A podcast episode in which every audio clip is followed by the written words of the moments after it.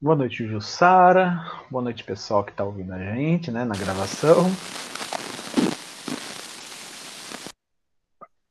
É, a gente vai continuar é, o estudo do capítulo 4, Primeiros Labores Apostólicos.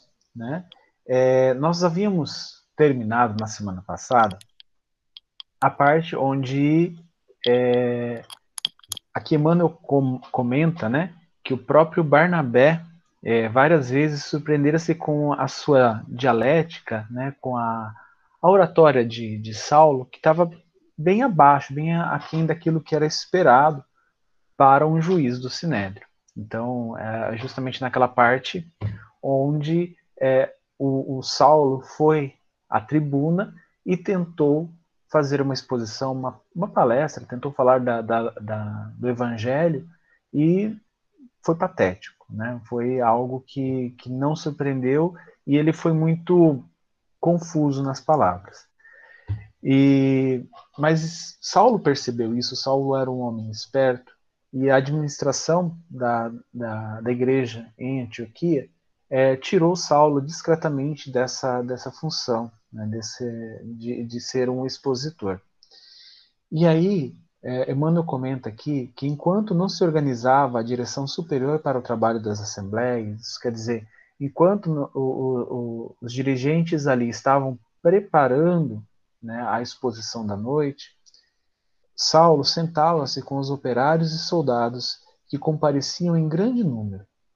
Interessava a atenção, interessava a atenção das lavadeiras, das, das jovens doentes, das mães humildes, lia às vezes trechos da lei do Evangelho, estabelecia comparações, provocava pareceres novos.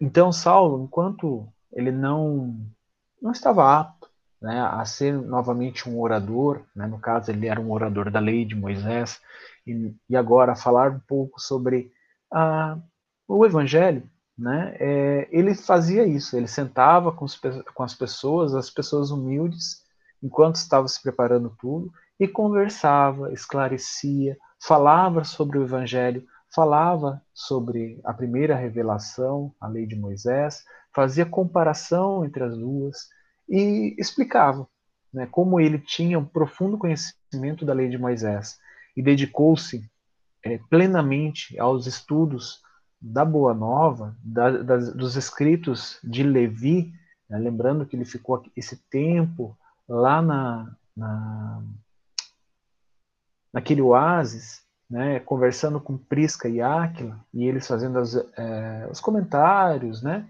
Então ele adquiriu muito conhecimento e realmente se aprofundou no estudo. Então ele tinha todo esse conhecimento dentro dele e ele explicava, fazia comparações, é, levantava ideias, novas ideias junto a eles e para aquelas pessoas que tinham mais dificuldade, porque mesmo para nós hoje, né, que já temos conhecimento, que nós já temos é, várias pessoas é, ou fontes de informação, a gente tem algumas interpretações, naquele tempo era mais difícil. Então, é, Saulo fazia essa ponte, essas interpretações da lei antiga junto à, nova revelação e também conversava com eles. É, um pouco depois, ele fala assim que lá em Antioquia, na igreja, ele conheceu é, Trófimo, que lhe seria companheiro fiel em muitos transes difíceis. Ali abraçou Tito pela primeira vez, quando, se, quando esse abnegado colaborador mal saía da infância. É, eu destaquei essa parte do Tito, porque ele vai ter uma importância muito grande é, no decorrer agora da segunda parte, né, é, que convém a gente lembrar né, depois, no primeiro momento. E quando a gente fala de Tito, né, é, Paulo de Tarso escreveu uma epístola para Tito. Né? Então, quando você confirmar aqui, é justamente é, a epístola, quando, se vocês forem ver depois, né, pesquisar, é, elas são conhecidas como. a Jussara entrou aqui, está com um pouco de chiado no microfone, eu mutei, tá, Jussara? É, aí, quando é, Paulo escreve essa carta a Tito, né, é, que o, o, Paulo tinha enviado ele a Corinto, né, a igreja de Corinto, que ainda não, não a gente não tem a, a informação da formação dela, mas só para falar da epístola, ela é uma das três epístolas que é dirigida a Timóteo e a Tito, né, e elas são é, classificadas como epístolas pastorais, que são aquelas epístolas que é, falam de como proceder na igreja, como proceder é, no acolhimento das pessoas, em conversar com as pessoas, em falar com as pessoas. Por mais que essas epístolas tenham informações de cunho pessoal, né, uma coisa dirigida de Paulo a Tito ou a Timóteo, com observações pessoais, é, elas foram difundidas depois e propagadas como epístolas pastorais, é, significando como esse cristão, né, como Tito ou como Timóteo, deveriam agir. E é óbvio que isso se aplica a nós também. Né? Quando a gente lê a, as epístolas e vê comentários, principalmente no meu caso, que eu gosto bastante, do próprio Emmanuel, a respeito dessas epístolas, vocês conseguem compreender a profundidade da, daquilo que, que Paulo estava querendo falar para Tito e para que nós também apliquemos em nossa vida. Então, por isso que eu destaquei aqui, que eu achei muito importante, e Tito vai ter uma, uma, uma importância ímpar aqui nesse, nessa segunda parte. Pode falar, Rita. É, só reforçando, né, no capítulo que a gente vai fazer a seguir, no capítulo 5, ele, ele fala desses laços de Paulo com Tito. E ah, como o Juliano falou, é, apesar de ter um, um, cunho pessoal, é justamente era porque os laços eram laços de afetos mesmo, de pai para filho. E por isso que tinha esse cunho tão pessoal de Paulo com Tito. E é importante ressaltar aqui que ele era aqui que a primeiro encontro deles, é, ele era criança ainda, né? Uma criança. E aí no, no, quinto capítulo ele já vai estar um pouquinho maiorzinho. É, ele mal saía da infância, como diz o Emmanuel aqui, né? E é, nessa carta é, de Paulo a Tito, ele se refere a Tito como filho na fé. Né? Então é, é, bonito esse laço, como a Rita colocou aqui, esse laço com Tito, né? por mais que Paulo ele entendeu, né? ele não teve família aqui na Terra, né? porque dedicou-se inteiramente ao Cristo, mas é, ele abraçou Tito como filho na fé. Eu acho essa, essa passagem, essa essa demonstração de Saulo com Tito uma, uma demonstração de um carinho imenso, né? É, e aí eu fiz mais algumas ponderações, algumas, né? Que a gente vai ficar um tempo aqui conversando sobre elas, né? É, sobre a, a instituição de Antioquia, como diz o Emmanuel aqui. A, institui a instituição de Antioquia era, então, muito mais sedutora que a própria igreja de Jerusalém. Aqui a casa do caminho que ele se refere. Vivia-se ali num ambiente de simplicidade pura, sem qualquer preocupação com as disposições rigoristas do judaísmo. Havia riqueza, porque não faltava trabalho. Todos amavam as obrigações diuturnas, aguardando o repouso da noite das reuniões da igreja qual uma bênção de Deus. Então, assim, é, a gente sabe que lá a Casa do Caminho ela tinha toda a parte do amparo social e à noite a prática da, do estudo do Evangelho, né? É, Antioquia adotou o mesmo molde, só que, né, como o Emmanuel coloca aqui, é, Antioquia ela, ela tinha algo diferente. Talvez por não ter mais tanta ligação, né? Porque Jerusalém é aquela questão da, do epicentro do farisaísmo, do, do judaísmo. Estava aquilo na mente das pessoas. Então, assim, a, as pregações ali em Jerusalém era na maioria para quem era judeu, né? mesmo que convertido ao, ao, ao, ao caminho. Né? eu, ainda não, eu não vou usar essa palavra ainda, mas é o, ao caminho. Não vou usar a palavra que a gente vai falar daqui a pouco, tá? Que Lucas trouxe para gente. Então, é, eram dirigidas ao caminho, então eles eram, na maioria, judeus. Mas aqui o Emmanuel fala, né? É, ele não estava tão é, disposições rigor, rigoristas do judaísmo. Então, acredito, né, na minha interpretação, eu acredito que por causa disso é, havia mais é, liberdade no trabalho, liberdade em falar das verdades do Evangelho. Então, praticava-se trabalho, bem, né, a, a caridade, durante o dia e à noite todos iriam estudar. E com essa dedicação, tanto de Barnabé quanto dos outros dirigentes da igreja de Antioquia e de Saulo, né, é, é, é, eles ficaram profundamente mergulhados nisso, mergulhados no Evangelho. Lembrando aqui que, que Saulo trabalhava no tear. Tá? Então, por mais que a igreja tivesse toda a parte social durante o dia, assim não está dizendo aqui explícito, mas com certeza Saulo dava a sua ajuda, a sua contribuição quando lhe era possível, né? Mas ele, ele não constituía um, é, como a gente viu, ele não, é, não queria ser um peso para a igreja, ser sustentado pela igreja de Antioquia. Ele quer, ele tinha o trabalho dele. Então toda a parte assistencial ela funcionava através de doações, através do empenho das pessoas e à noite, é óbvio, Saulo estava lá com toda a organização para é, os trabalhos, né, a, a, dedicação no estudo do Evangelho. Aí ele fala aqui, ó, os israelitas, distantes do foco das exigências farisaicas, cooperavam com os gentios, sentindo-se todos unidos por soberanos laços fraternais.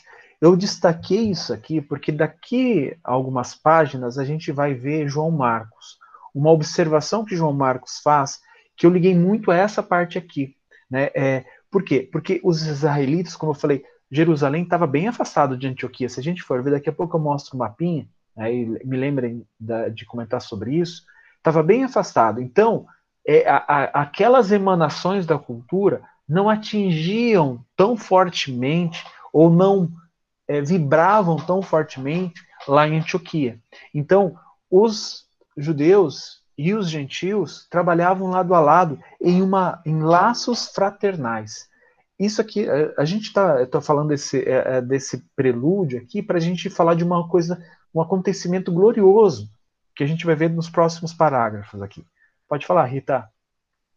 Ju, só é, complementando, na verdade, assim, pelo que eu entendi, Emmanuel quis dizer que os israelenses que viviam em Antioquia, eles não eram fariseus, né? eles eram de outras tribos e, e, e, eles tinham outras atribuições dentro do judaísmo. Lembrando que os fariseus eram os que detinham o poder de cumprir, de fazer com que as pessoas cumprissem as leis mosaicas. Eles podiam, eram os únicos que podiam exigir isso. Então, como eles não tinham fariseus em Antioquia, aparentemente, ou, e eles estavam distante dessa cobrança, diferente de Jerusalém, então eles se sentiam mais, mais é, tranquilos mesmo de exercitar a fraternidade. Então a gente percebe que existia uma fraternidade, que era o que é o propósito do Cristo, em Antioquia, de pessoas de, de culturas e diferentes, mas que viviam harmoniosamente é, é, a, numa doutrina, né, cultuando um Deus único e de é, construindo laços fraternos mesmo, independente da crença inicial. É, é, a gente tem que, muito boa sua observação, a gente tem que lembrar que os fariseus, como você disse, né, eles que tinham esse poder. E essa máscara que eles é, vestiam esse molde tinha que ser aplicado a todos os judeus, né? Só que ali eles não tinham mais, ah, como eu falei, é, parece que não vibrava tão fortemente porque eles estavam mais afastados. Então, é, algumas máscaras do farisaísmo não eram vestidas por aqueles daquela cultura lá de, de da sociedade de Antioquia. Eram judeus, né, israelitas, né, seguiam a, a Moisés, mas não tinham essa pressão ou eu vou, eu vou, eu vou chamar de ganga, né, que é como se fosse aquela contaminação né, no minério. É, essa ganga, ela, ela, tava, ela, ela era menos presente. Existia, é óbvio que existia, mas era menos presente, como o próprio Emmanuel fala aqui. E aí ele fala assim: as assembleias eram dominadas por ascendentes profundos do amor espiritual. A solidariedade estabelecera-se como com fundamentos divinos. As dores e os júbilos de um pertenciam a todos. A união de pensamentos em torno de um só objetivo dava ensejo a formosas manifestações da espiritualidade. Gente, aqui é, manifestações de espiritualidade. Então a espiritualidade estava ali presente. Não que não estivesse na casa do caminho, não que não estivesse nas sinagogas, não que não tivesse em qualquer outra é, união de pessoas com propósito no bem. Não que isso não acontecesse. Mas ali, olha o que acontecia. Em noites determinadas, havia fenômenos de vozes diretas. Não precisava nem de médium. Ali, médium que eu falo de psicofonia. Não precisava incorporar no médium para o espírito dar a passividade, né, dar a mensagem. É, aconteciam vozes diretas, né, como talvez alguns já tenham estudado nos, nos, nos cursos de ESD, né, para esse fenômeno acontecer, há necessidade de médiums que forneçam uma, uma energia chamada de ectoplasma para que os espíritos consigam falar, né, transmitir a mensagem aqui na matéria. Com certeza na, nessas reuniões existiam, mas aqui é, o que me chamou a atenção é que esses fenômenos de voz direta é o espírito man, assim manifestar e falar a todos sem a necessidade de um médium estar incorporado por esse espírito e falar. Esses médiums doavam essas energias, os espíritos utilizavam essa energia e propagava a voz. Né? Por isso que é, é, Emmanuel coloca aqui como vozes diretas, né? porque é um termo que vem do livro dos médiuns. Ah, a instituição de Antioquia foi um dos raros centros apostólicos onde semelhantes manifestações chegaram a atingir culminância indefinível. Tá, eu marquei toda essa parte aqui para falar para vocês o seguinte, né? Essa informação das vozes diretas, ela é muito importante. No livro chamado Missionários da Luz, nós temos um capítulo que Alexandre André Luiz, Alexandre é o benfeitor é, que vai guiar André Luiz por algumas casas espíritas, por um, alguns centros de auxílio. E um desses centros de auxílio, uma dessas casas espíritas, ia ter uma manifestação de materialização. O espírito ia materializar, né? é um, é um fenômeno muito parecido com esse descrito aqui. Né? Doação de ectoplasma, né, de médiums ou de um médium, para que um espírito materialize-se. É basicamente a mesma coisa, só que nesse caso aqui era só a voz, né, a emanação da voz. No caso do Missionários da Luz, é o espírito na sua, em sua forma humana, vamos dizer assim, aparecendo materializado. É, é, Alexandre, ele especifica muito bem o que essas reuniões precisam ter, os cuidados que a, a, a, são necessários, né, tanto dos, dos, voluntários da casa espírita, quanto dos frequentadores, é, o preparo que essa equipe tem que ter, ao, às vezes levando anos de preparo até para que um fenômeno desse possa acontecer. Então, todo esse preparo eu achei muito interessante a gente entender que a igreja de Antioquia como a gente vai ver mais para frente, ela estava cercada por é, manifestações menos dignas do mundo, é, da sociedade de Antioquia, tinha essa característica. Mas a igreja era como se fosse, né, a, a igreja de Antioquia é como se estivesse imaculada. Né, não é, é, é essas perdições do mundo não penetravam na igreja, tanto que isso era proporcionado os fenômenos de voz direta, e como diz aqui é, Emmanuel, que é, essa instituição foi um dos raros centros apostólicos, isso quer dizer, de toda a, a criação dos, dos apóstolos do Cristo, onde semelhantes manifestações, essas vozes diretas, chegaram a atingir culminância indefinível. Então, assim, a gente, eu fico só imaginando o tipo de mentor que se manifestava ali, o tipo de espírito que dava a mensagem. Né? Se nos raros centros espíritas que nós temos aqui, com várias pessoas muito dedicadas, é claro, é, nós já temos mensagens sublimes, imagina, né, junto a, a Saulo, junto a Barnabé, ou todas as outras é, participantes dessa igreja, onde o Emmanuel chama de manifestações indefiníveis, é, você imagina, eu ficava imaginando o teor dessas mensagens. É uma pena que eles não escreveram, né? Pode falar, Rita. É, e assim, Emmanuel deixa muito claro que o diferencial da igreja de Antioquia era que era ali, a, provavelmente a única, que a fraternidade realmente reinava. Por isso que tinha essa concessão do céu, que é o que a, é, que é, por que, que os fenômenos, já que você tocou dos fenômenos de materialização, não acontecem hoje com, né, com grande frequência? Pode ser que alguma outra casa, outra não tem informações. Porque isso é, exige demais né, da fraternidade, da, do campo moral dos, dos que estão ali participando da corrente.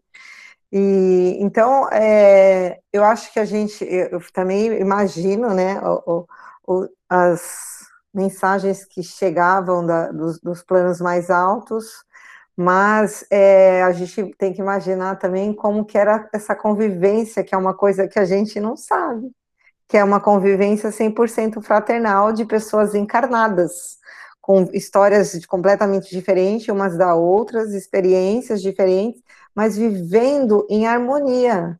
Isso, assim, é, é nos faz né, pensar que será um dia o nosso planeta, que é um planeta, que será um dia um planeta perfeito, né? E que a igreja de Antioquia, por um certo tempo, se manteve assim. É isso. Spoiler aí.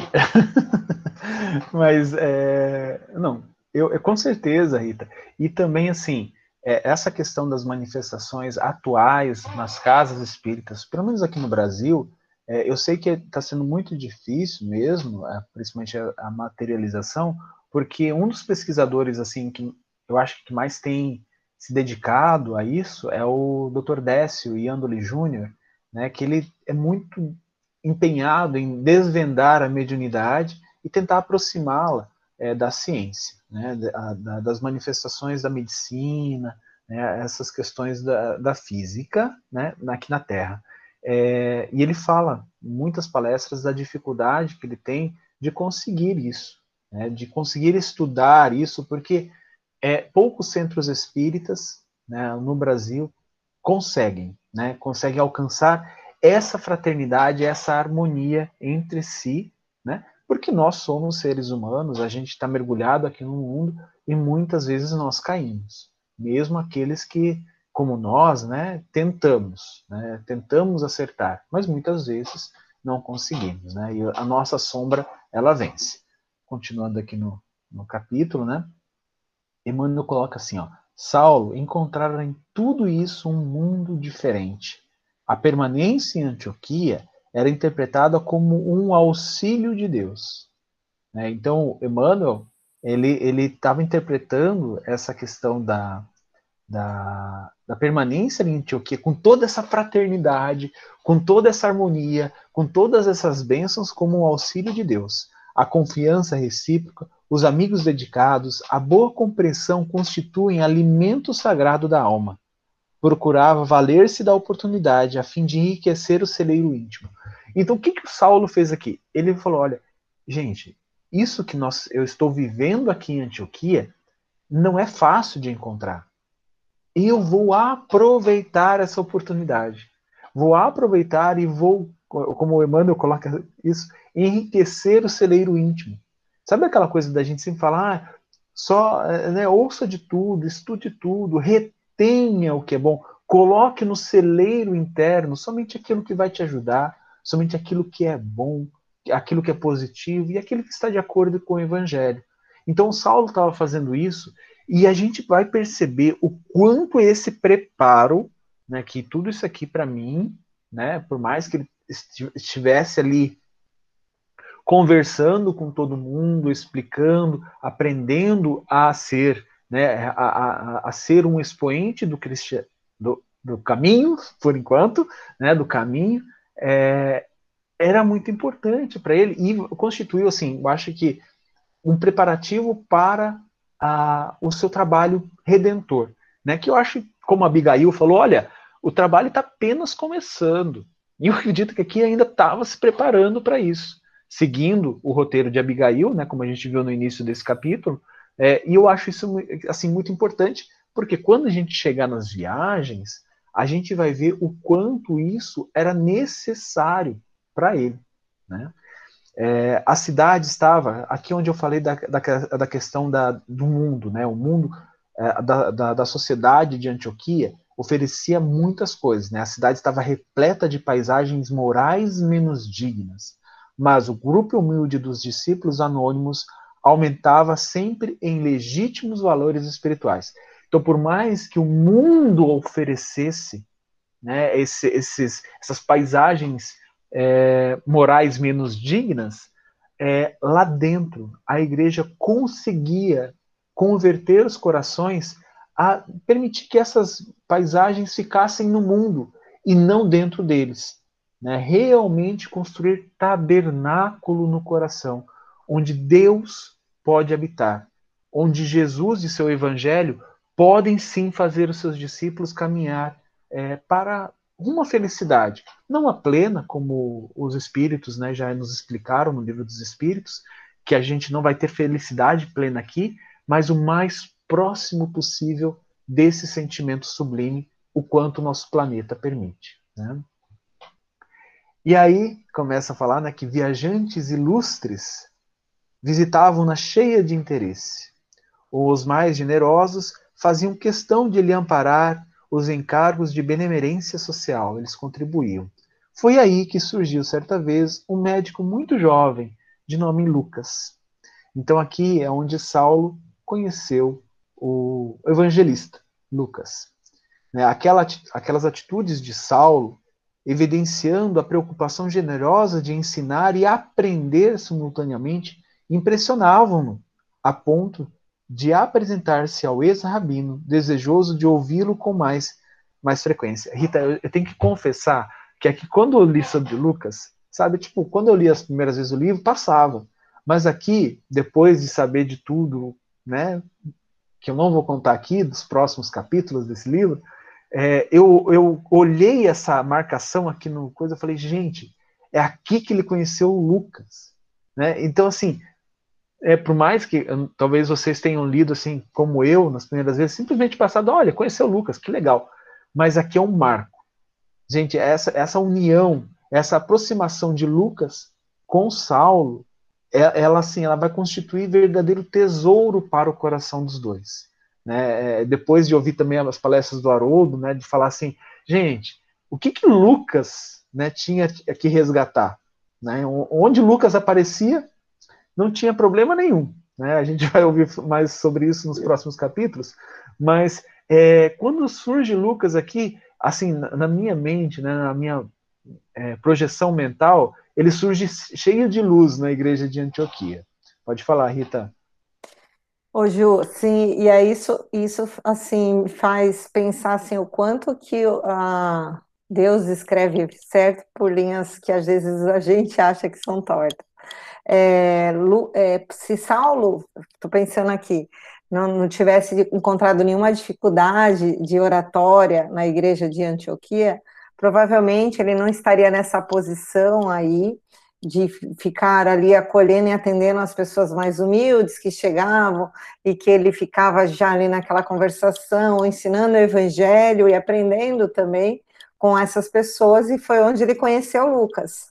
Né? Então a gente vê que realmente os caminhos que foram traçados pelo Cristo para Paulo, para Saulo ainda, né? É, é, foram caminhos muito assim, né, cheio de detalhes e que fez de alguma forma Jesus, né, não só para Saulo, para a gente também. Ela manda muitas pessoas, muitos espíritos que já têm alguma, alguma virtude que às vezes nos falta, que já alcançaram, já conquistaram isso, para nos auxiliar, para né, nos ajudar nessa empreitada aí, dessa jornada, cada um com a sua missão, né? Bem diferente da de Saulo, mas é, nós estamos sempre cercados de pessoas para que, que vão nos auxiliar a crescer, a ir para o alto. Exato, Rita, principalmente quando estamos dedicados ao Evangelho. Né? É, assim, se a gente, ah, nossa, eu, eu fiz a minha, minha programação reencarnatória de ser né, um divulgador do, do, Evangelho, ou de pelo menos aplicar o Evangelho na minha vida, mas aí eu vivo a minha vida inteira correndo das obrigações, né, ou das, é, dos, da, dos chamados de Jesus ao Evangelho. Se eu correr a minha vida inteira, como é que eu vou encontrar essas pessoas que vão me auxiliar? Então, quando nos abrimos ao Evangelho, como você falou muito bem, Saulo né, se abriu ao Evangelho, tentou ser né, o, o, o expositor Saulo, ali na igreja de Antioquia, não conseguiu. Voltou-se para a humildade, conversar com as pessoas simples, aqueles que chegavam, né? E chega Lucas e começa a conversar com ele e constitui uma verdadeira amizade fraternal, uma irmandade fraternal, né? E tanto que Lucas é, quer conversar mais com Saulo, e aí ele, ele fala até aqui, né? É, minha tenda está às suas ordens. Então, onde você, quando você quiser, vai lá conversa comigo, né? É, enquanto permaneceu na cidade, ambos se empenharam diariamente em proveitosas palestras concernentes ao ensino de Jesus, retomando aos poucos seu poder de argumentação, Saulo não tardou a incutir no espírito de Lucas as mais sadias convicções. Então, é claro que Lucas não era é, de todo ignorante, né? Ele tinha estudado, então ele era uma pessoa que já tinha conhecimento, né? Tinha é, é, hábitos de leitura, de escrita, então era uma pessoa bem é, diferente né, do que normalmente é, Saulo encontrava. Então isso, essas conversações, essas argumentações com uma pessoa deste nível, né, de, de Lucas, é, trouxe de volta toda aquela, aquele, aquela oratória, aquele poder de argumentação de Saulo. Isso é muito importante. E quando Lucas estava é, no seu último dia, saindo de Antioquia, ele faz uma ponderação que, é claro que eu não poderia deixar de comentar, sobre o termo caminho. Né? Ele fala assim, ó, quero referir-me aos títulos que nos identificam à comunidade. Lucas já estava incluído, né, já se incluiu na comunidade ali do, do, do caminho. Não vejo na palavra caminho uma designação perfeita que traduz o nosso esforço, os discípulos do Cristo são chamados de viajores, peregrinos, caminheiros, mas há, varian... há viandantes e estradas de todos os matizes. O mal tem, igualmente, os seus caminhos. Não seria mais justo chamarmos cristãos uns aos outros? Esse título nos recordará a presença do Mestre, nos dará energia em seu nome e caracterizará de modo perfeito as nossas atividades em concordâncias, concordância com os seus ensinos. Foi Lucas que cunhou o termo cristão, que nós utilizamos até hoje. E a argumentação dele, né, como diz aqui, é, todo mundo aplaudiu, todo mundo gostou, porque realmente expressava. E eu achei muito interessante que Lucas coloca que é justamente é, para a gente sempre lembrar de Jesus. Quando a gente fala cristão, né? Ah, eu sou cristão, isso significa que nós estamos ligados ao evangelho de Jesus. É claro que nós estamos ligados e precisamos praticá-lo. Precisamos incorporar ele dentro de nós. Mas isso é muito importante porque define. Né? Então, caminheiros, viajantes, né? existe peregrinos, existe de todas as formas. Mas quando você cunha um termo chamado cristão, quer dizer que eu sigo a Jesus que eu sigo os ensinamentos do Evangelho. Apesar desse termo já ter sido também muitas vezes é, deturpado né, na sua essência.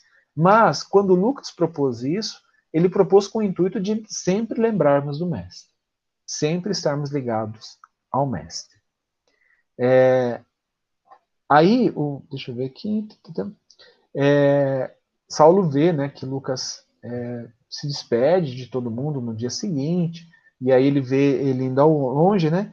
Aí o o mano comenta assim, ó, os afeiçoados vinham e seguiam. Isso aqui é, é um pensamento do, do, do, Saulo, tá? Os afeiçoados vinham e seguiam sem deixar grandes sinais em sua alma vibrátil. Agora, o coração renovara-se em Jesus Cristo, tornara-se mais sensível em contato com o divino, as dedicações sinceras esculpiam nele para sempre.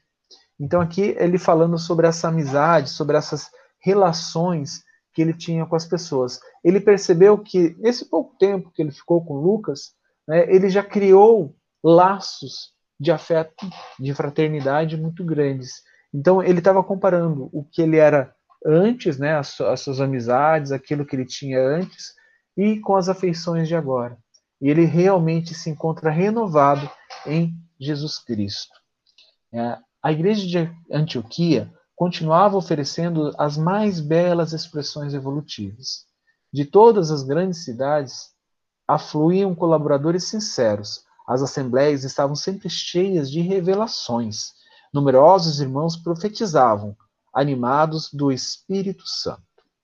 É, essa passagem aqui, isso quer dizer o seguinte, que na igreja de Antioquia haviam muitas manifestações da espiritualidade. Quando ele fala que profetizavam, é quer dizer que eles, é, os espíritos vinham e, aconselhavam algumas coisas, não, não plenamente, tá, gente? Depois a gente vai ver aqui que isso não é plenamente, mas algumas coisas eles vinham falar, olha, está acontecendo algumas coisas nesse sentido, observem, né, persever, perseverem, é, mantenham a vigilância. Então, são é, coisas que a gente aprende na doutrina espírita, né, que os espíritos principalmente os dirigentes espirituais, os benfeitores, eles não interferem com o livre-arbítrio. Né? As nossas escolhas são as nossas escolhas. Né? O que eles vão falar é, olha, alguma, algum conselho quando a gente pede, né? alguma orientação que vem de uma forma é, é, como orientação mesmo, algo que a gente pode seguir ou não. Né? Isso é uma escolha puramente nossa. Não é uma obrigação, não é uma imposição. Pode falar, Rita. É, o Emmanuel faz um, uma nota aqui, né, que eu acho que é importante a gente falar, que ele, ele explica a questão do Espírito Santo. É, eu, eu fiquei pensando hoje nisso, acredita, do termo Espírito Santo. ah, eu fiz uns links, não sei se está certo, mas é, Ninguém, ele fala assim: ninguém deverá ignorar que o Espírito Santo designa a legião dos espíritos santificados na luz e no amor, que cooperam com a humanidade, com, é, cooperam com Cristo desde os primeiros tempos da humanidade. Então, são benfeitores espirituais que, como Juliano colocou, nos aconselham, nos trazem inspiração. Então, aqui, pelo que a gente percebe, que Emmanuel nos fala, é que na, na Assembleia, né, não eram só os trabalhadores, na Assembleia das, das pessoas que estavam ali assistindo é, o, o, o, estudo do Evangelho, elas recebiam também essas intuições, né, de várias formas possíveis. Eu, hoje eu fiquei pensando na, na, nas, na, na forma como Emmanuel nos traz, traz essas informações. Emmanuel é Paulo, né? E Paulo, é, e eu fiquei assim, nossa, Emmanuel usa muita terminologia, assim, que pra gente, que é espírita, a gente não usa, como, por exemplo, o Espírito Santo. Mas a gente precisa recordar que ele estava falando a história do cristianismo primitivo, então esse, é, a, esse, essa terminologia é muito comum, e também nós precisamos recordar que Emmanuel é Hermano Manuel da Nóbrega, né? Então, é, Emmanuel, ele estava ali como, é, por muito tempo exercendo um, um trabalho, né, a última encarnação, como um padre jesuíta. Então, essa, essa, esse lingu, esse lingu, essa linguagem é, para Emmanuel era, era normal.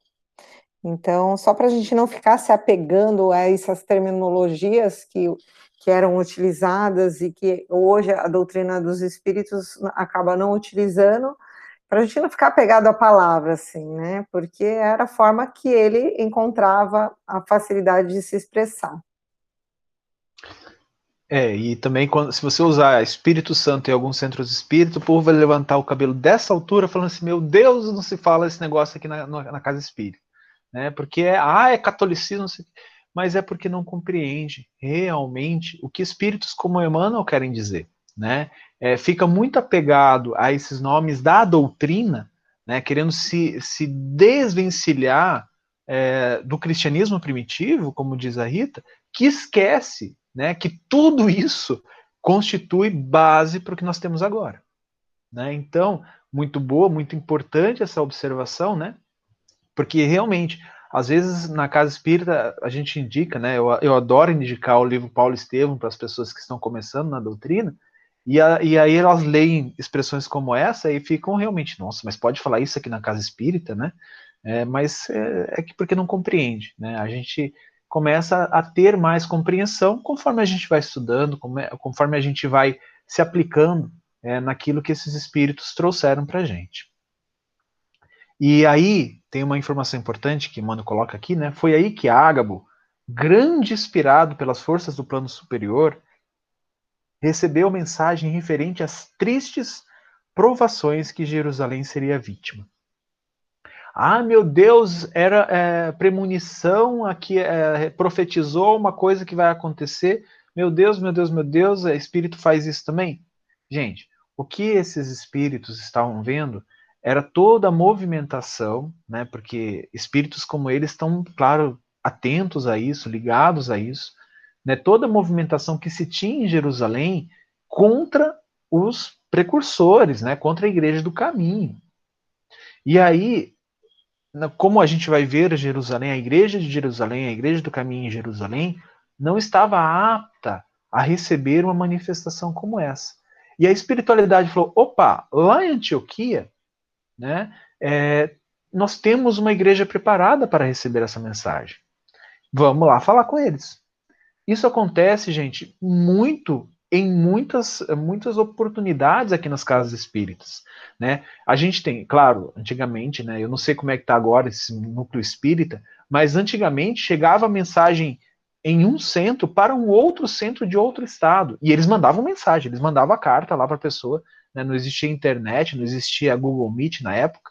Né? Eles mandavam mensagem é, e a pessoa recebia, poxa, finalmente chegou a, a, a, a explicação que nós estávamos perguntando, nós estávamos solicitando, né? não chegou para eles, chegou para uma outra casa para que fosse enviado. É muito legal isso, essas informações.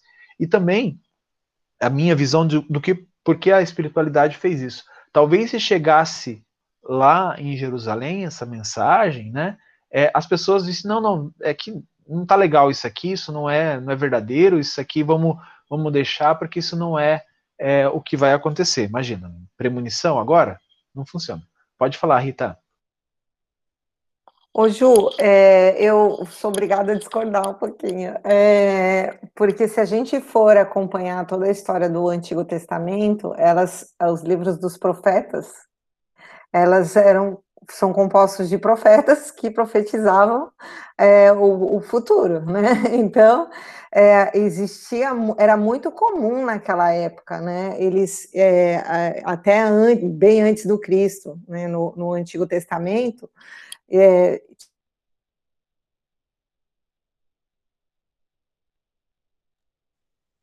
eles, eles eram, eles é, serviam a um rei, né, um imperador, pra, é, na questão de previsão do futuro, de profecias tal. E, e, essa mensagem, pelo que eu entendi aqui, ela foi uma profecia, né? E existem médiums que também não é comum, mas existem médiums de que são é, que têm a mediunidade de premonição, que elas eles preveem uma possibilidade. É óbvio que existe o livre-arbítrio, a gente sabe, a gente pode, né, as pessoas podem mudar o curso ali de alguma situação que pode ser que aconteça.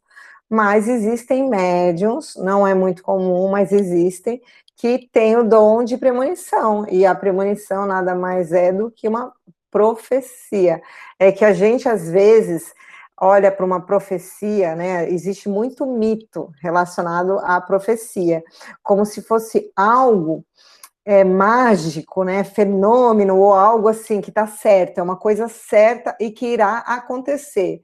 Não, uma profecia é uma possibilidade. É isso que a gente tem que ter em mente. Pode ser que do, do jeito que as coisas estão andando, isso pode ser que isso aconteça por, por isso que o médium recebe uma premonição, para que ele informe, se possível for, a, a, a pessoa a quem é dirigida, para que ela possa seguir outros caminhos e tomar uma providência para que, que o que ele, o médium viu não aconteça. Eu acredito que justamente o intuito da espiritualidade para Ágapo era justamente de mostrar é, o que iria acontecer com a igreja de Jerusalém e, se possível, alertá-los. É, como você falou, isso existia muito no Antigo Testamento, né? E tanto no estudo que o Haroldo faz, ele fala muito sobre esses profetas, nessa questão de advertências, né? É, eu só quis pontuar isso aqui, Rita, porque é, o que que acontece? quando se fala nessas premonições, é aquilo que você falou, é como se existisse um destino, né? Como se tivesse escrito e não é dessa forma, né? É, existem, é, como você falou muito bem, a, a premonição é uma probabilidade, né? Se tu continuar seguindo nesse caminho, é uma probabilidade disso acontecer, né? Então é, é o que estava acontecendo aqui. Então, é, Ágabo recebeu isso, né? Como ele diz aqui é, referente às tristes provações que Jerusalém seria vítima. Né? Então, estava acontecendo, e é claro que espíritos como este, que conversou com Ágabo, que trouxe a Ágabo, estava na equipe de, de, de, de, mentores, de benfeitores que estavam circulando a Igreja do Caminho também. Os orientadores da instituição ficaram sobremaneira impressionados. Por insistência de Saulo, Barnabé expediu um mensageiro a Simão Pedro. É, parece assim que Barnabé não iria fazer isso, né? Parece que uh, Saulo percebeu a, a importância espiritual daquela mensagem, né, no cunho espiritual, e aí insistiu com Barnabé, enviando notícias e exortando a vigilância, que é o que a Rita falou, né? A pessoa recebe aquilo, né, para que ela possa se tentar corrigir o caminho que não está legal, né? É, o emissário regressou trazendo a impressão de surpresa do ex-pescador, né, de Simão, que agradecia aos apelos, os apelos generosos.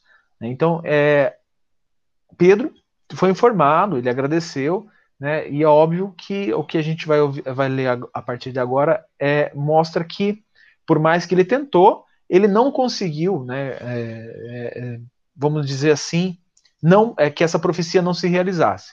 Ela se realizou, né? Então fala aqui, ó. É, Pedro relatava a Barnabé os últimos fatos que o acabrunhavam. Escrevia na data em que Tiago, né, o filho de Zebedeu, sofrera a pena de morte em grande espetáculo público.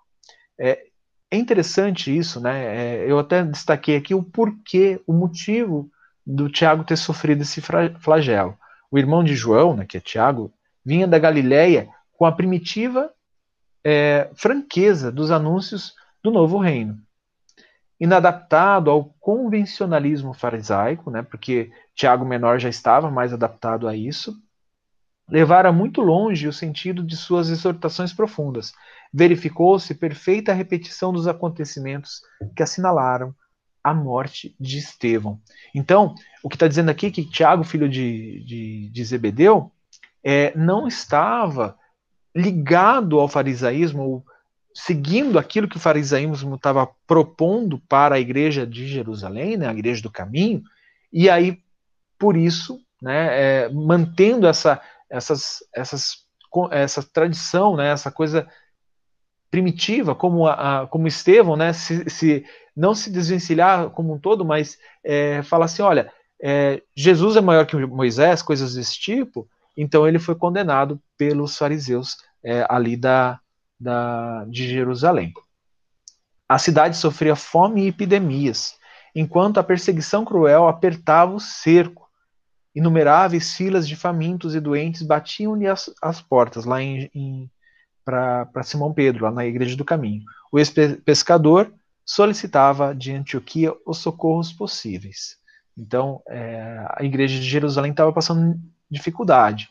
Né? Então, solicitou essas, essas, esses, esse amparo, né, esse apoio, principalmente para cuidar daquele, daquelas vítimas da perseguição, vítimas da fome, vítimas das doenças né, que assolavam muitas pessoas em Jerusalém. Então, essas pessoas não paravam de chegar na Igreja do Caminho, e como a gente viu, não era hábito né, da, das famílias, da cultura farisaica, cuidar dessas pessoas. Elas eram destinadas a um vale. E a Igreja do Caminho estava destinada, né, é, desculpa, é, a Igreja do Caminho, ela cuidava dessas pessoas. Então, o farisaísmo até falou: olha, você pode continuar cuidando das pessoas ali, mas todas as reuniões quando vocês vão, fa vão falar sobre a lei, elas precisam seguir algumas é, regras né, que a gente vai impor aqui para vocês. Pode falar, Rita.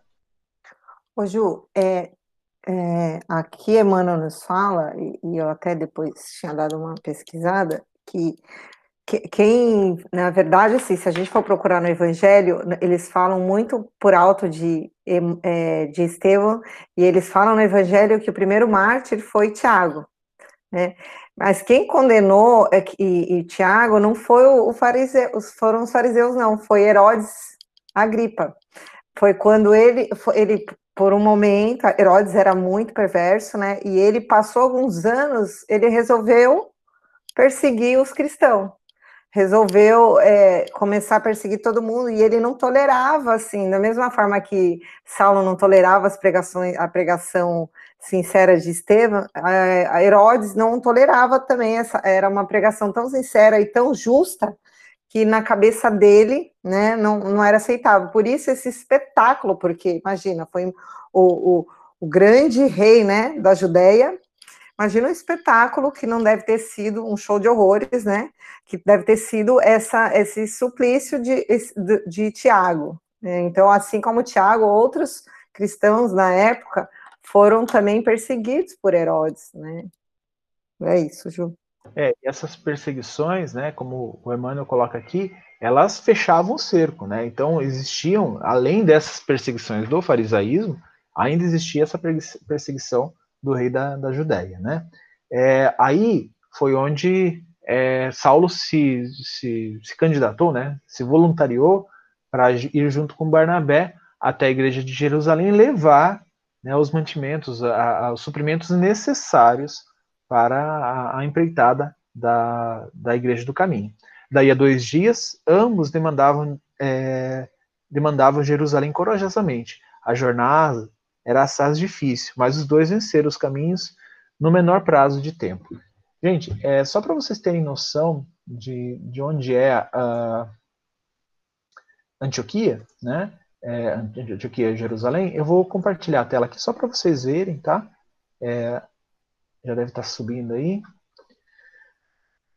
Olha, Antioquia é aqui onde está o meu, meu mouse, né? E a Jerusalém. Então, essa é uma, um caminho longo, tá? É, se a gente tinha a, aquele oásis mais ou menos por aqui onde está a seta do mouse, né? Jerusalém estava bem mais distante, Damasco também essa região aqui, né? Então Antioquia estava bem mais distante de Jerusalém. Então por isso que ele fala que demandava é, uma, uma, que era uma, uma viagem muito difícil, né? Aí ele fala assim, ó, por haver solicitado pessoalmente, o, quando eles chegaram lá na, na igreja do caminho, né? É, eles recebem algumas orientações né, da, da, da, Igreja do Caminho e Tiago vai recebê-los. Né? E aí ele explica que Simão Pedro havia sido perseguido, havia sido preso, por quê? Por ele ter solicitado pessoalmente, ele foi lá no Sinédrio, o cadáver de Tiago para, para dar-lhe sepultura. Simão Pedro fora preso, sem compaixão e com todo o desrespeito, pelos criminosos sequazes de Herodes. No entanto, dias depois, um anjo visitara o cárcere do apóstolo, restituindo-lhe é, restituindo a liberdade.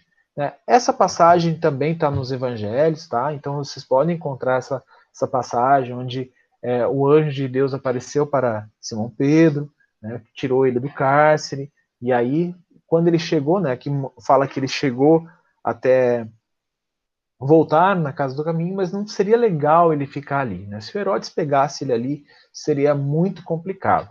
Né? Então ele, eles aconselham né, o, o, Simão Pedro. Simão Pedro vai para Jó, né, vai para o litoral. É, as autoridades apenas toleravam a igreja em consideração a personalidade de Tiago. Então, olha a importância desse apóstolo para a continuidade da igreja do caminho em Jerusalém, mesmo que tendo que se aproximar é, de algumas práticas que não fazia muito sentido para Saulo.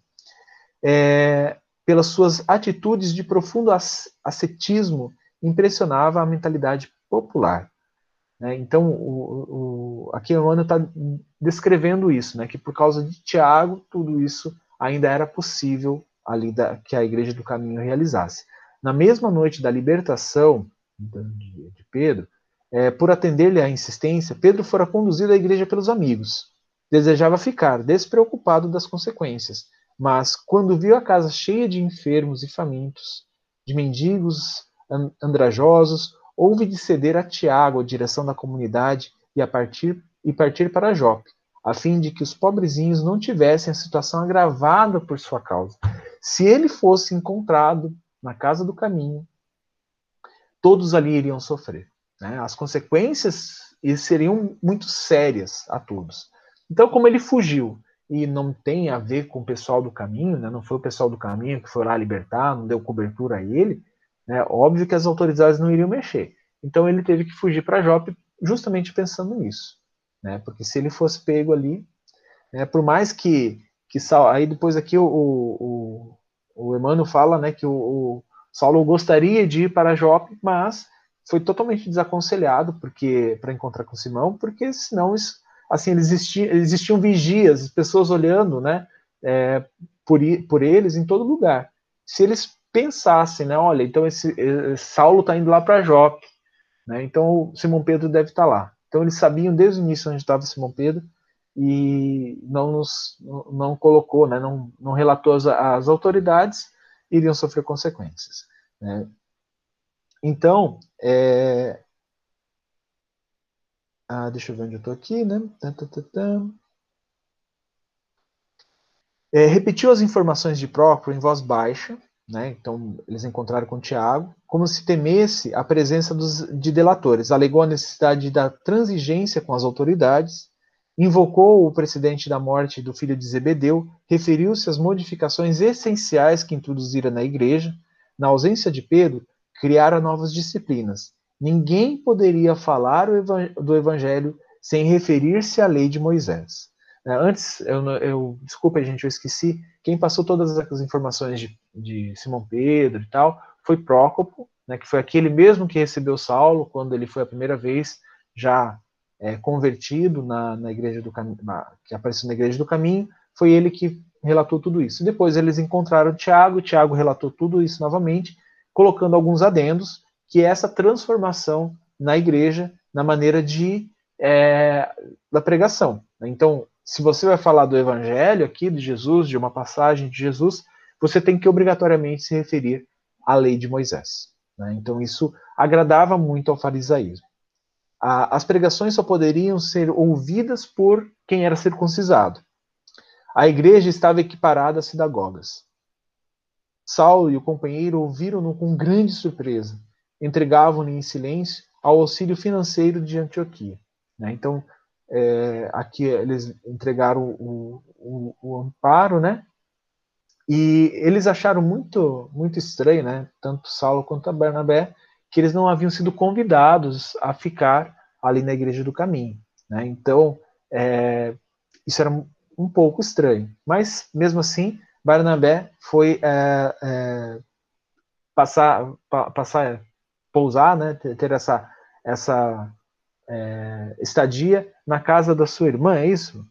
É, a mãe de João Marcos, é, era a irmã dele, né? Isso, é a irmã dele. É que eu tô meio. É isso, tá? Achei aqui. É a irmã dele. Então, Barnabé, por sua vez, reconheceu que a casa da irmã se tornara o ponto predileto dos irmãos mais dedicados ao evangelho. Ali se reuniam à noite, às ocultas, então não era algo que, que era divulgado, como se fosse se a verdadeira igreja de Jerusalém houvesse transferido sua sede para um reduzido círculo familiar. Né? Então, continuava-se falando do evangelho, continuava essa dedicação, mas agora na casa da, da, uh, da irmã dele, né? Que é Maria Marcos. Maria Marcos, gente. Desculpa a, a, a, a gagar aqui a falta de memória, tá? E a mãe de João Marcos, João, né, que, que iria se tornar né, mais tarde o evangelista, era uma das discípulas mais desassombradas e generosas, reconhecendo as dificuldades dos irmãos de Jerusalém, não vacilaram em colocar seus bens à disposição de todos os necessitados, nem hesitam em abrir as portas para que, para que as reuniões evangélicas em sua feição mais pura, não sofressem solução de continuidade.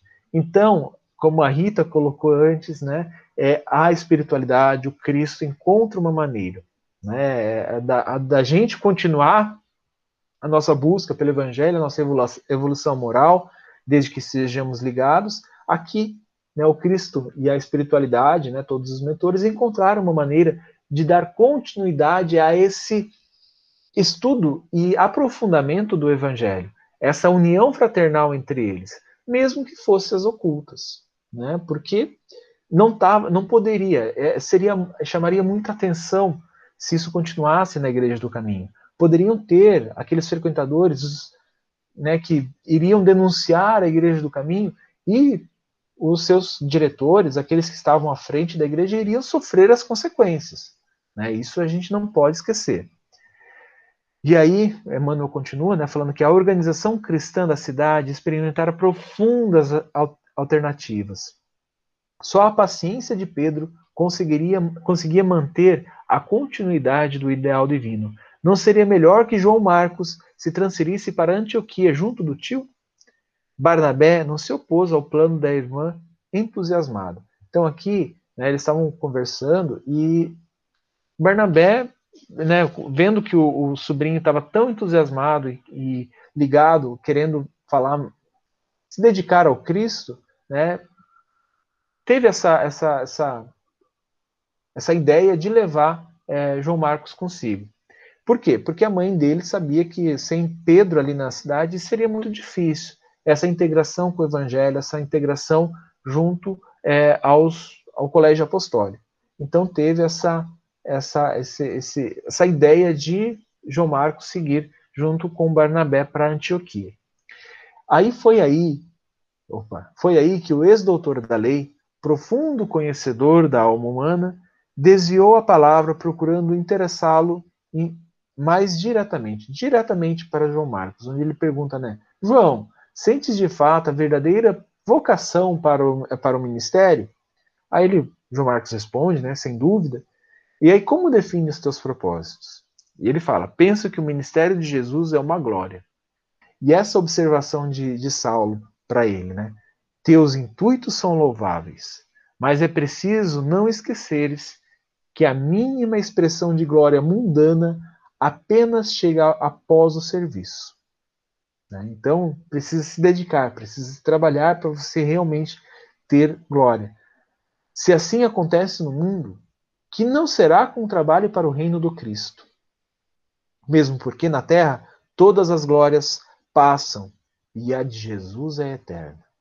Então, aqui essa lição que, que Saulo dá, né, essa lição de compreensão que Saulo dá para João Marcos, ela é muito importante para a construção desde que logo, né, é, com o passar do tempo, vai ser um dos evangelistas. Né? Então, essa dedicação no trabalho é onde vai alcançar a glória. Não adianta é, você querer colher as glórias se você não se é, prontifica a esse trabalho redentor, a esse trabalho que exige muito da gente. Exige muito, né? Aqui exigia muito de Paulo, exigiria muito de João Marcos.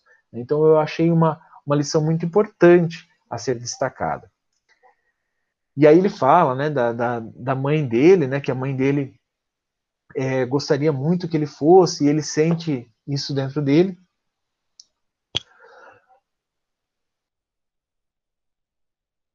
Desculpa, mutei aqui porque eu tá, tinha tossido. E aí o Saulo ele fala para João Marcos: sim, as mães sempre nos desejam todas as glórias desse mundo e do outro mundo. Por elas, nunca haveria homens perversos. No que nos diz respeito, convém lembrar as tradições evangélicas. Jesus recebeu os anseios maternais, mas não deixou de lhe perguntar se os candidatos ao reino estavam devidamente preparados para beber do seu cálice. E ainda agora vimos que o cálice reservado a Tiago continha vinagre tão amargo quanto o da cruz do Messias. Então, Saulo aqui falando para ele que as coisas podem sim é, ser complicadas a partir de agora, que ele tem que estar ciente disso. Né? Se ele realmente quer seguir junto é, a Barnabé, e olha que aqui ainda nem tinha a ideia das viagens, tá? Né? Aqui é somente a dedicação que ele sabia, a dedicação ao trabalho é, que era necessária lá em Antioquia, lá na igreja de Antioquia. Então, ele coloca essas ponderações para João Marcos, para João Marcos pensar sobre isso. Pode falar, Rita. É, então, é importante ressaltar também que é, João, a, essa insistência de Saulo de consultar João Marcos é porque quem ofereceu né, João Marcos ao serviço foi a mãe. É, então, às vezes, a gente, como mãe, acha que o filho está preparado para o mundo, sei lá, ou para fazer algo que a gente acredita, né?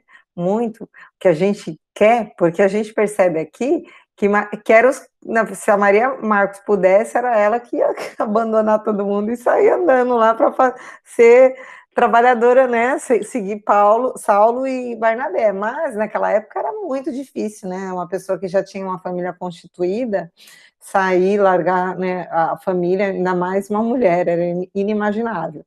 E aí ela oferecendo o filho, que era muito jovem, né? Apesar de ser ainda de ser dedicado, não é que ele não era dedicado, não. Mas aí Saulo queria saber, porque às vezes a gente não está pronto ainda. Não é que a gente não estará no futuro, mas às vezes a gente ainda não está pronto para uma empreitada grandiosa como essa, né? Então acho que Saulo sentiu essa insegurança aí. É o profundo conhecedor da alma humana, né? Então, assim, Emmanuel fez questão de frisar isso. Então, assim, por mais que ele ainda não tivesse é, todos os auspícios do Evangelho né, até o momento, mas ele era um conhecedor. Né? Então, assim, é, é, os estudos dele junto a Gamaliel, os estudos dele no Sinédrio, é, o capacitaram para isso. Né? A, a, a convivência com as pessoas em Antioquia, lá na igreja, o capacitaram para isso. Então, ele, como você colocou muito bem, ele percebeu isso né, essa imaturidade ainda de João Marcos. Por isso fez essas, essas interrogações. Né? Mas, é, como a gente viu, né, ele também fala assim: ó, isso não quer dizer que devemos desanimar ante as dificuldades para aliciar as glórias legítimas do reino de Jesus. Os obstáculos renovam as forças. A finalidade divina deve representar nosso objetivo supremo. Se assim pensares, João, não duvido dos teus futuros triunfos. Então, assim, é, é, Saulo tinha essa compreensão. Né? Então, por mais que ele, como a gente colocou aqui, seja a mãe dele que estava incentivando ele a isso, mas Saulo conseguia ver que ele tinha é, muito potencial dentro dele. Ah, aí aqui eles estavam é, voltando para para Antioquia, né? Enquanto João Marcos extasiava-se com contemplação das paisagens, Saulo e Barnabé entretinham-se em longas palestras relativamente aos interesses gerais do Evangelho. Então, aqui também é, é, é, é impor, importante a gente ressaltar, né, que eu acho que é essa parte aqui que Saulo ele começa a se inquietar, receber umas intuições de é, ir pregar aos gentios ir pregar em outras paragens. Né? Então, é, é, aqui onde começamos a perceber, perceber isso. Né? É, assim também, precisamos examinar a situação de Pedro. Ele é, sem contestação, o chefe legítimo do colégio apostólico, por seu espírito superior afinado com o pensamento de Cristo, em todas as circunstâncias, mas de, de modo algum poderá operar sozinho.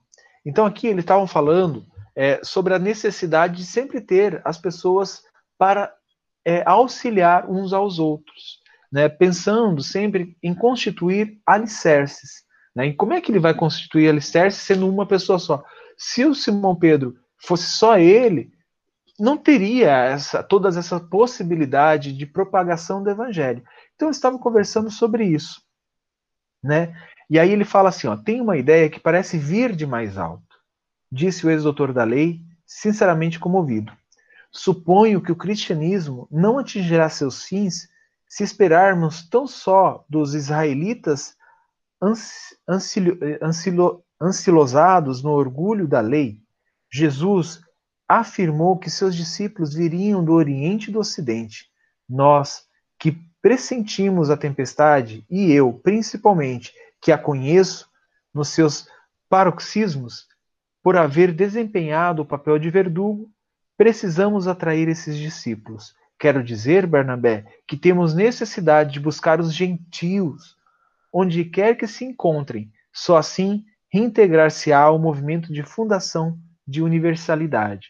Então aqui já começa a intenção de, de Saulo de sair para fundar novas igrejas, buscar os gentios.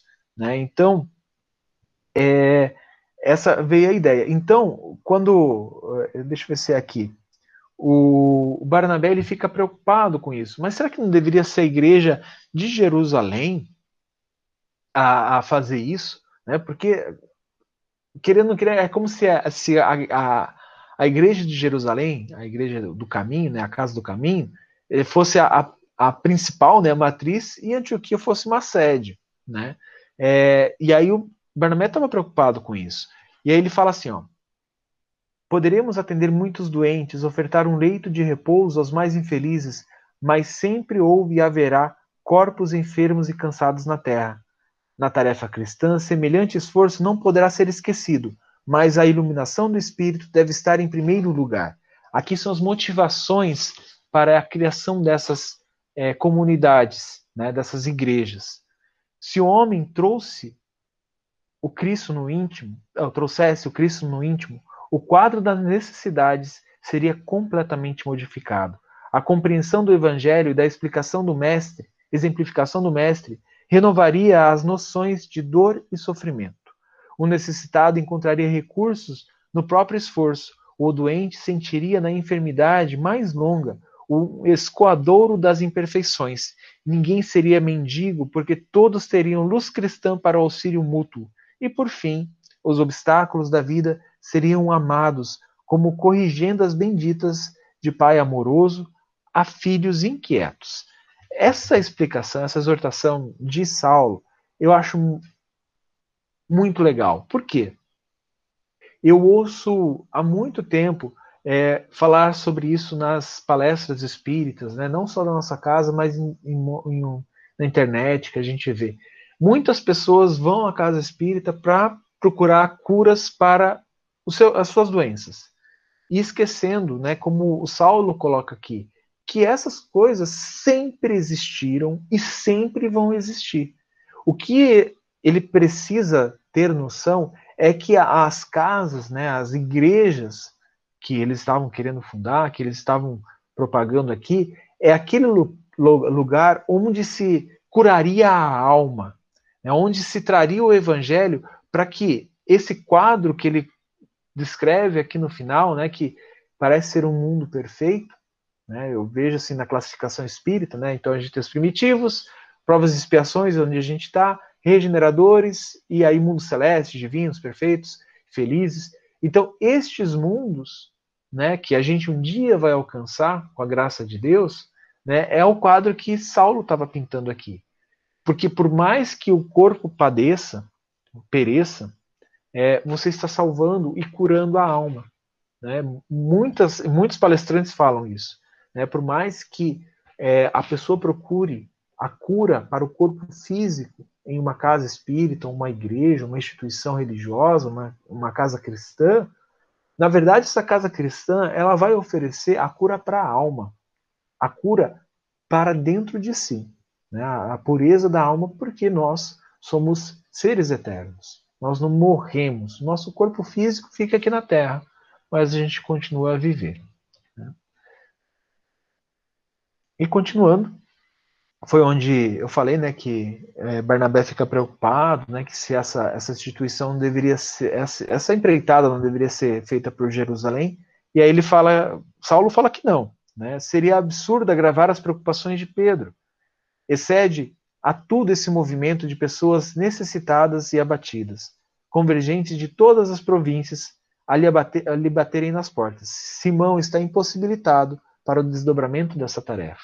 Então, né, Barnabé é, acha que seria legal se Pedro começasse essa iniciativa, mas ainda bem que a espiritualidade encontrou um outro tão capaz quanto Pedro. Né? Na, minha, na minha visão, Saulo era tão capaz para isso quanto Pedro. Lembrando, né, que ele falava grego, ele falava romano, né, então tinha essas facilidades é, junto a Saulo. Naturalmente, depois da morte de Simão, os adversários dos princípios ensinados pelo mestre acharão grande facilidade em deturpar as notações de, de Levi. Olha só, será que isso não aconteceu em algum, algum, algumas comunidades, né? Até, a, até atualmente a gente tem isso. A boa nova será aviltada, e se alguém perguntar pelo Cristo, daqui a 50 anos, terá como resposta que o mestre foi um criminoso comum, a espiar na cruz os desvios da vida. Então, a preocupação de Saulo era legítima quanto a isso. Né? Então, assim, se a gente não fizer alguma coisa, né, se a única, o único alicerce for Simão Pedro, quando ele faltar, porque isso vai acontecer, né, tudo isso poderá vir a ruir. Né, isso, e os espíritos não iriam permitir isso. É por isso é, dessa maravilhosa movimentação da espiritualidade junto a Paulo. Né? Restringir o evangelho a Jerusalém será condená-lo à extinção, no foco de tantos desígnios religiosos, eh, dissídios religiosos, sob a política mesquinha dos homens. Será mesmo justo que também façamos anotações do que sabemos de Jesus e de sua divina exemplificação.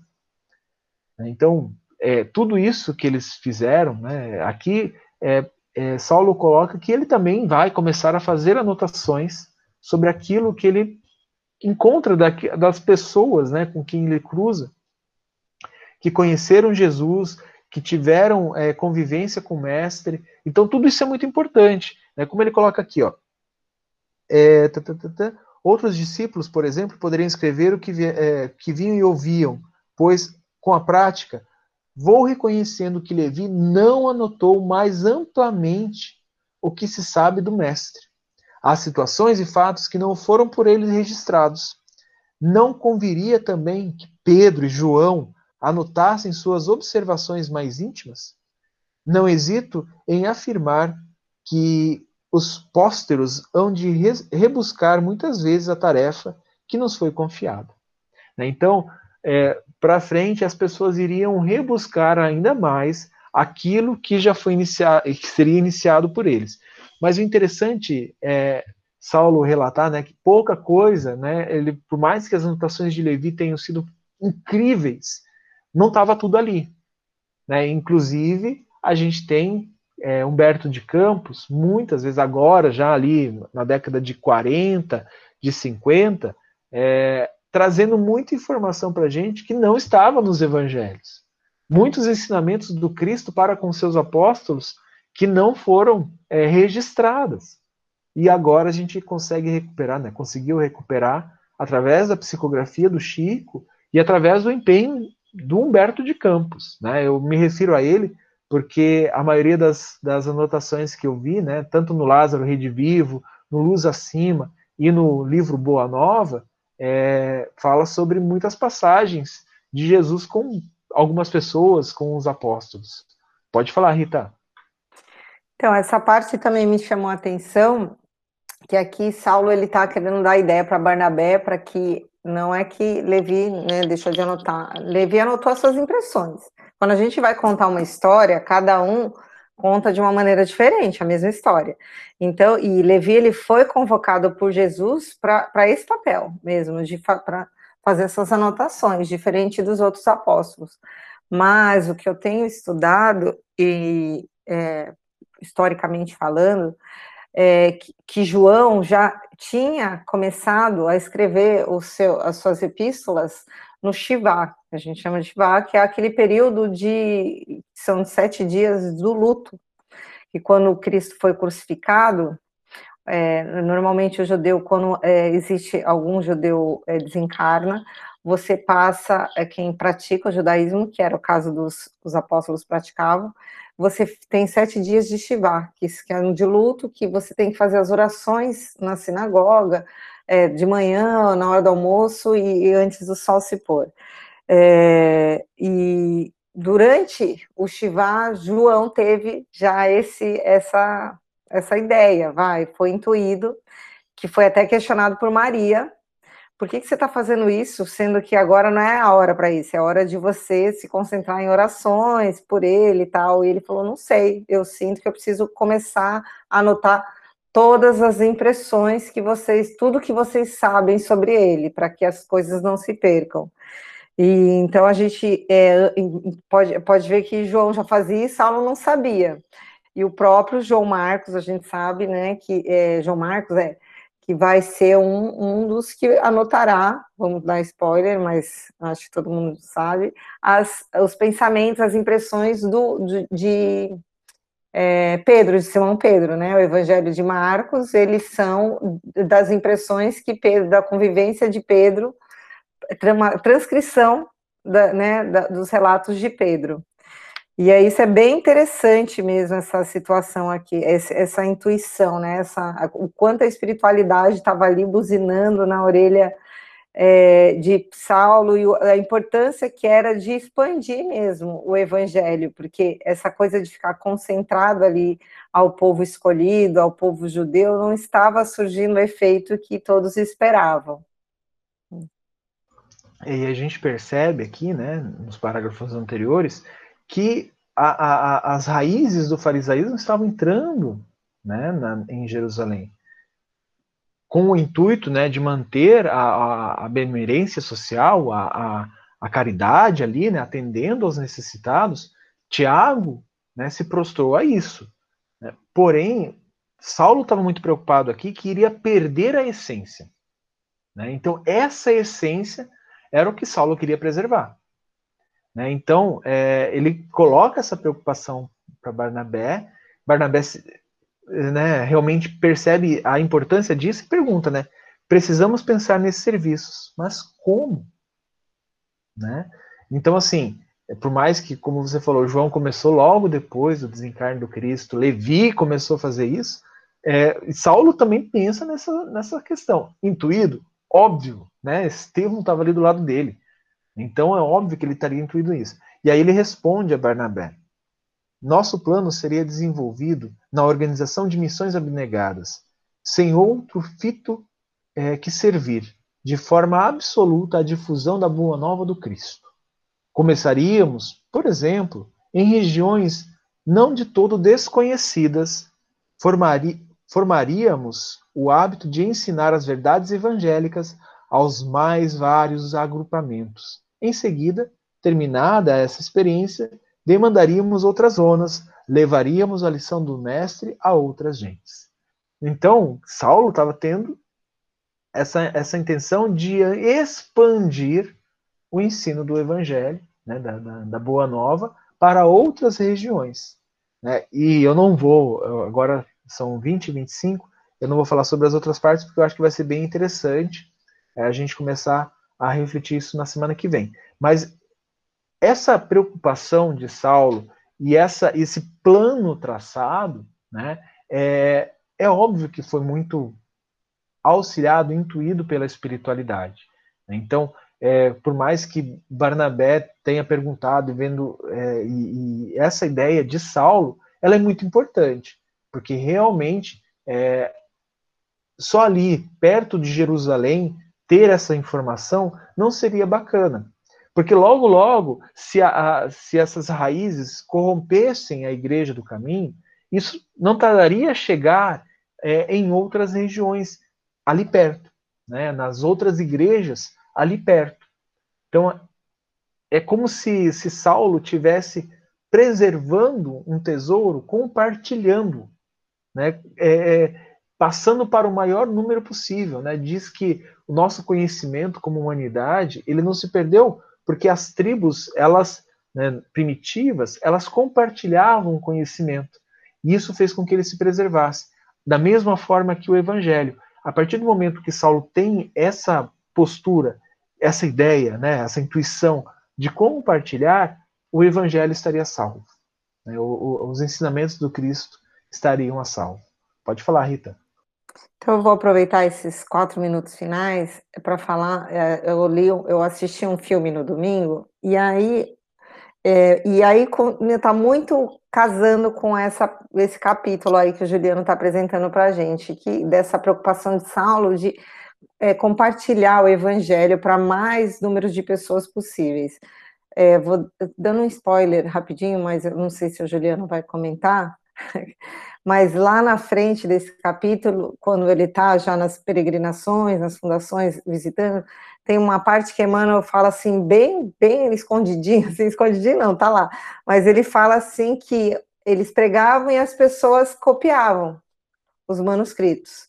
Enfim, e aí, é, eu, nesse filme que eu assisti, que é uma história verídica, é, vocês têm ideia de quantos manuscritos foram encontrados do Novo Testamento? Cinco, até hoje, 5.500 manuscritos de várias línguas que vocês possam imaginar, desde do, do, de, de, do, do, aramaico, né, que é o hebraico antigo, até, assim, é, eles falam aqui, ó, é, gregos, é, siriaca, que é da antiga Mesopotâmia, latina, que é, que é, que é italiano, né, e outras versões de várias línguas que a gente possa imaginar, árabe. Então, e esse filme ele fala justamente isso.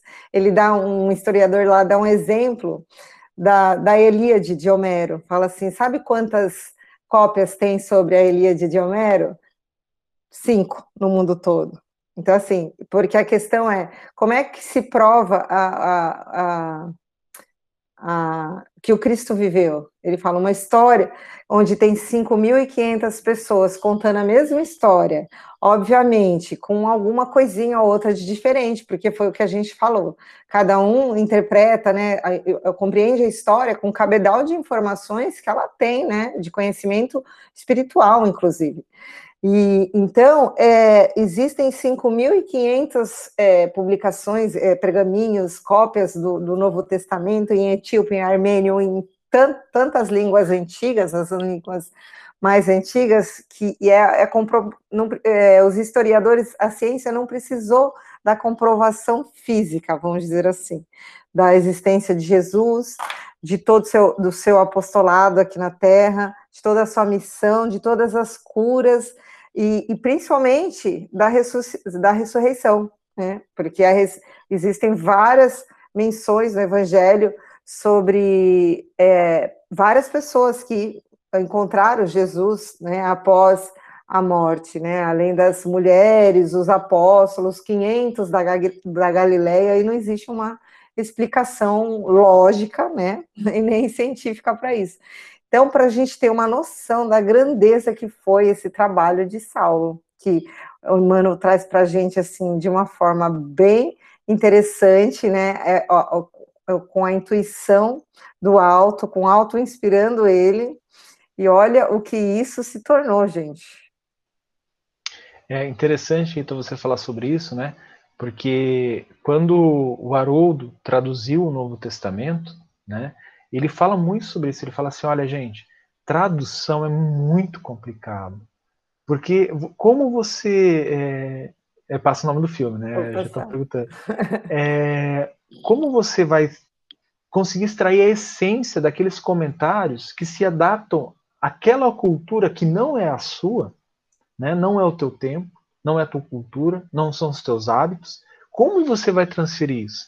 Então, essas pessoas você pegava ali Jerusalém, era muito diferente da Grécia, de Corinto, de Tarso. E ali eles estavam copiando. Né? A gente vai ver, né? a, a cada lugar que eles iam, as pessoas faziam cópias da, daquilo que, ele, que eles traziam, né? das anotações de Levi. Então é óbvio que vai ter, as pessoas vão colocar, né? e aí traduzindo de um idioma para o outro, vão colocar o seu pensamento. O Haroldo fala muito isso. Olha, gente, não é porque eu escrevi é, uma tradução que os espíritas têm que adotar a minha Bíblia. Né? Pega a minha, que tem as minhas observações, mas tem a Bíblia do Peregrino, tem a Bíblia de Jerusalém, tem várias traduções, e cada, cada uma delas rica em alguma coisa, em uma explicação, e você tem que ponderar.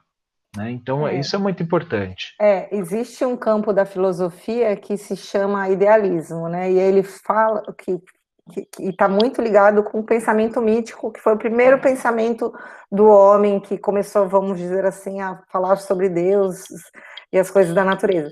E ele fala que nós, que esse pensamento, que está muito linkado com o pensamento religioso, ele fala que a cada um que você tem uma maneira de interpretar e de conhecer o mundo com, com a capacidade, com o cabedal de informações que você tem na sua, de pensamento, né, de histórico espiritual, de conhecimento, de vivência do seu dia a dia, mas principalmente de cabedal de seu banco de dados espirituais. Então, essas é, realmente a gente não pode se apegar, sabe, aos detalhes, a gente tem que se pegar ao contexto geral.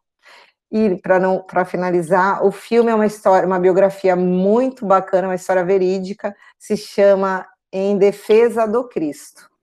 Nós assistimos no YouTube, alugamos por seis reais e pouquinho. Vale muito a pena. Beleza, Rita. Você faz a prece para gente? Claro.